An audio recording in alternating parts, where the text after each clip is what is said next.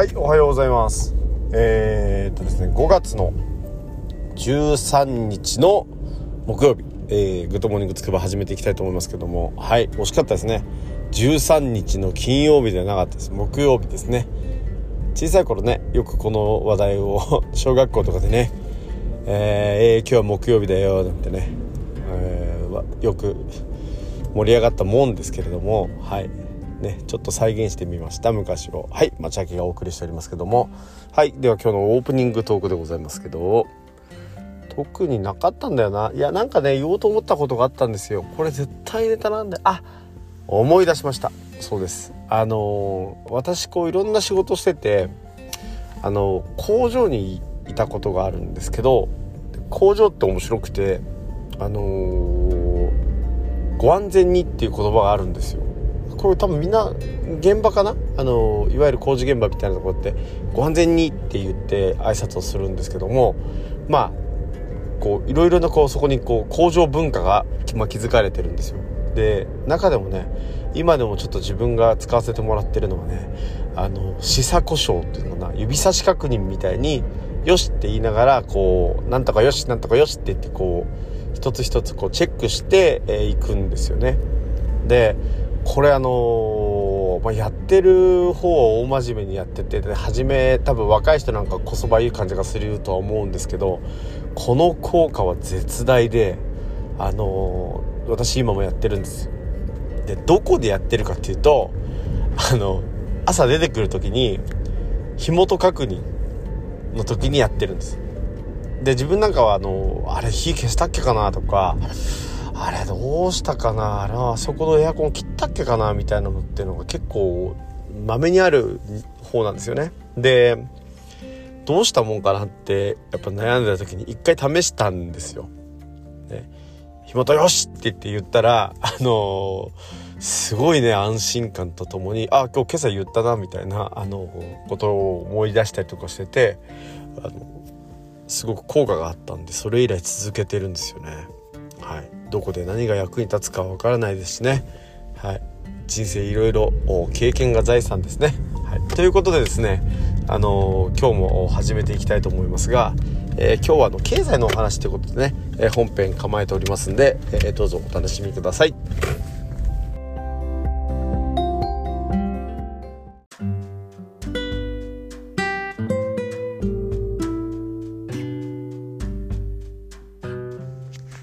はい、ということでですね、今日は改めて本編なんですけども、経済のお話ということで、最近ねちょっと聞いた話、話したかもしれないんですけど、今中国の経済は好調らしいんですよね。で、私株をちょっとちらっと持っている関係で、アメリカの方の経済なんですけど、今株価が下がってきてて、一時よりも悪くなってきてるんですね。わーって上がったり下がったりはするんですけど、アメリカは悪くなってきている。で、中国は一人勝ちな状態で今、どうやらいるらしいんですよね。まあ私から観測した場合なんで、なんともこれは言えないんですけども、でやっぱりこうなってくるといろいろとこうね、きな臭い香りというか匂いがしてきて、ね、なんか戦争起こるんじゃないかなんて言い始める人たちがやっぱいるわけでございますけども、日本ってすごく好きか嫌いかは別にして、中国っていう国をね相手に展開していることは多いんですよ。だから、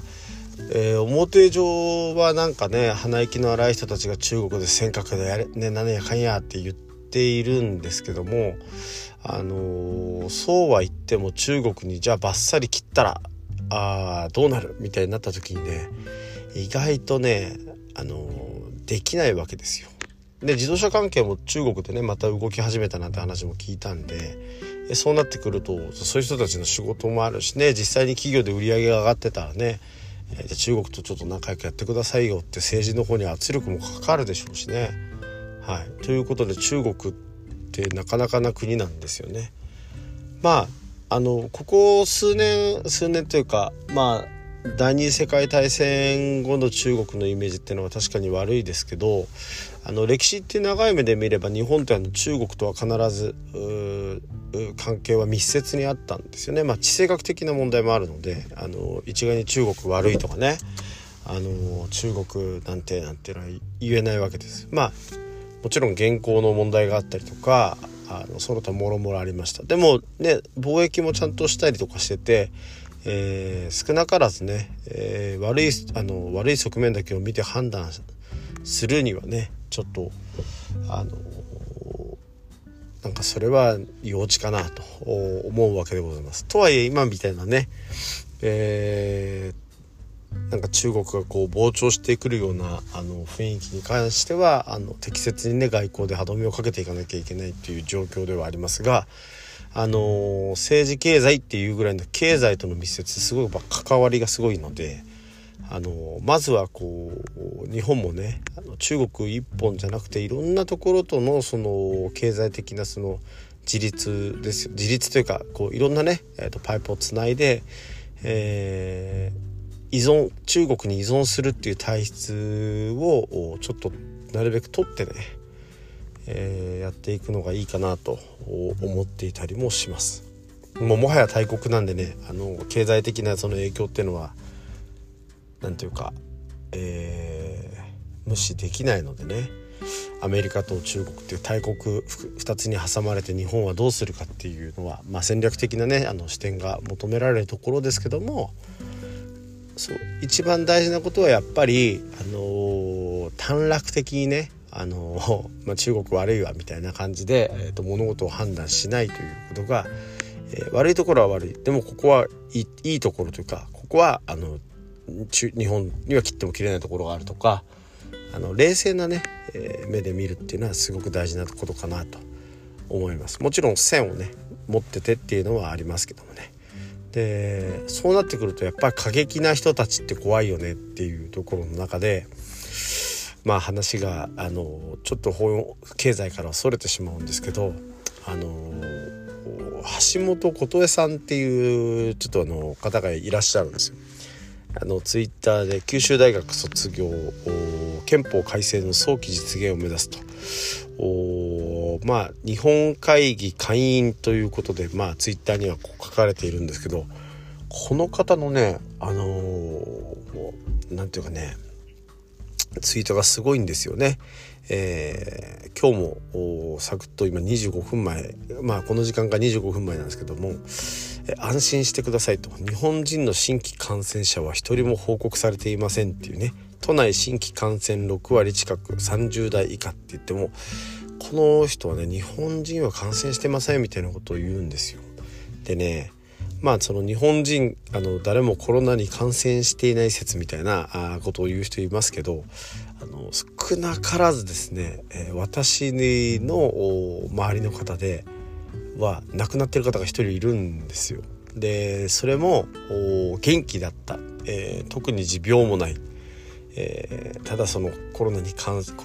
厚接触の方と感染して、やっぱりどうやらそこで感染したろうと言って、咳をずっと放置していて、で病院でたらい回しにあって、たらい回しというか、風邪じゃないかとか風邪だろうとかで、そんなに検査ももう精密に受けずに、でいよいよ咳がひどくなって行ってみたら即入院、そのまま帰らぬ人になったみたいな話っていうのは聞くんですよね。でちょっと話がそれるかもしれないですけども、エボラ出血熱になった人って日本っていないじゃないですか。だからエボラはないんだって言っちゃうとですね、またそこは話が別なわけですよね。日本においてはエボラがないっていうのは分かりますけど、でも自分の周りにリアリティがないから、大丈夫とかこう無責任な発言をしてしまうのはね、やっぱね良くないことだと思いますね。適切に発言するべきだと思う。高橋陽一さんでしたっけの方のさざ波発言ってのも、ありますけども、でさざ波とはいえ、ある程度の学者さんとはいえね、立場のある人なんで、その方がねさざ波って言っちゃうところはちょっともうその学問のやりすぎは人格を壊すのかって言いたくなるぐらいですよね。人が死んでるっていう事実があるわけですから、はい、でその事実もいや分からないみたいにちょっとこう泥沼に持ち込もうとするんですけど、やっぱり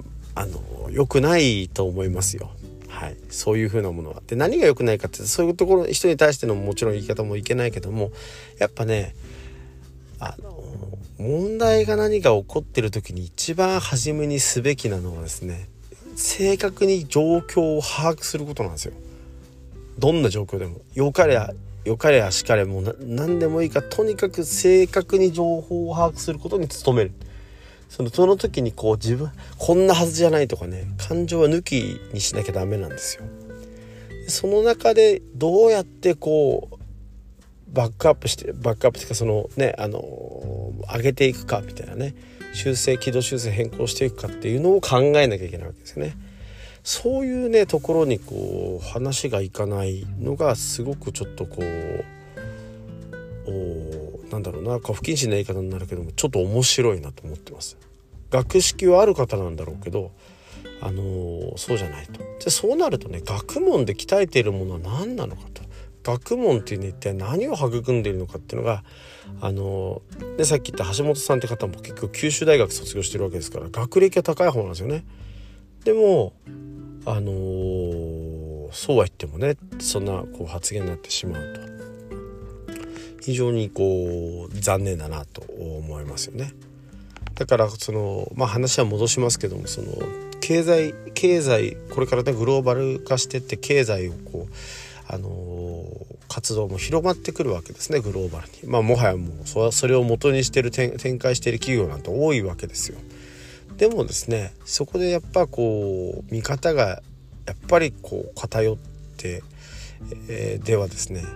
いわゆる経済活動も売れないと思うんですよね。やっぱ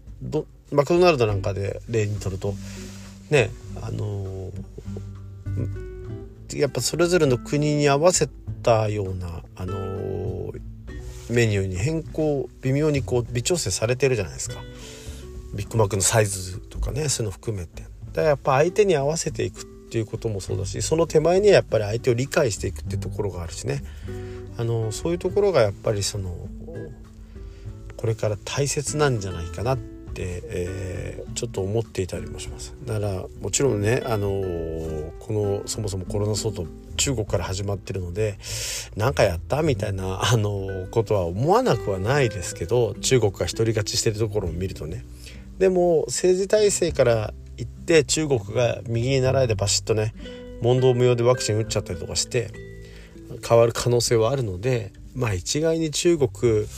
の対応が早いことはね、中国は発信源だからとは言えないわけですよね。でそれとねだからとはいえ今現実は現実なんでね、それに対してはやっぱ対応してってね冷静にやっぱり物事を見なきゃいけないなと。で数字で扱うと人が一人死んでますけど、その人には人生あったわけですからね。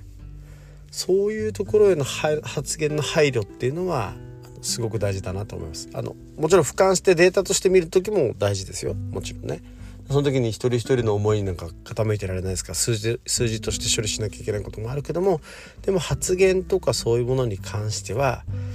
やはりもう少しねちょっと、人間らしい配慮をねするべきかなと思います。入管の問題もありますけども、なんか日本人がだんだん下品になってるような感じがしててですね、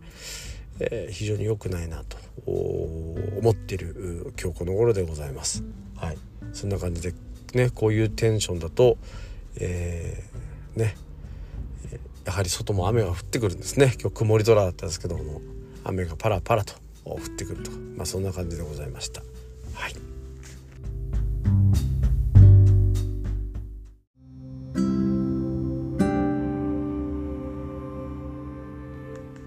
はい、では、エンディングです。さっきのテンションを引きずってね、話を進めていくわけにもいかんだろうということで、思ったんで、ちょっとね別な話題をして締めたいと思います。何でもこう継続をすると結果が出るみたいなところってあると思うんですよね。ダイエットでもそうですけど、で継続の先にあるものっていうのが今回やっぱあるんだなっていうのをちょっとね思ったことがあるんですよ。それはね私途中茶ずっと飲んでるんです。で途中茶を飲み始めてずっと飲んでるとこういろんな変化が出てくるんですよ。急に腹痛に襲われたり猛烈な吐き気に襲われたりじゃないけど吐き気はなかったな、まあ、とにかくもうのたうち回るような腹痛があったりとかしたんですよ。これ話したかしらちょっと覚えてないんですけど、でやっぱ知り合いでも途中じゃ飲み始めたんですって話聞くんですけど、そうなっちゃったなんか胃がすごく痛くなっちゃったからやめちゃったんですみたいなことを言うんですよね。はい。その先にあるものがあったのにってちょっと思うんですけど、なんか継続するっていうことはなんかそういうところなのかなって思いました。やっぱりこうね、いろんな何かを始めてこうコツコツやってったらいろんなことがあるけども、それが今までの経験にないものだったりとかするとやっぱ恐怖ですよね。それを超えていくのがやっぱアドベンチャーだなとアドベンチャーってでもそうかなと思いました。挑戦にはね、いろんな未知な体験がつきものなんでね、この未知な体験を楽しめるようなそんなね、心をいつまでも大事にしたいなってちょっと思いました。そう、今朝もすごいねお腹が崩れて、死ぬかと思いましたね大丈夫かってねそう大丈夫です、生きてますからね、はい、そんな感じで、今日も頑張っていきたいと思います、はい、それでは皆さんいってらっしゃい。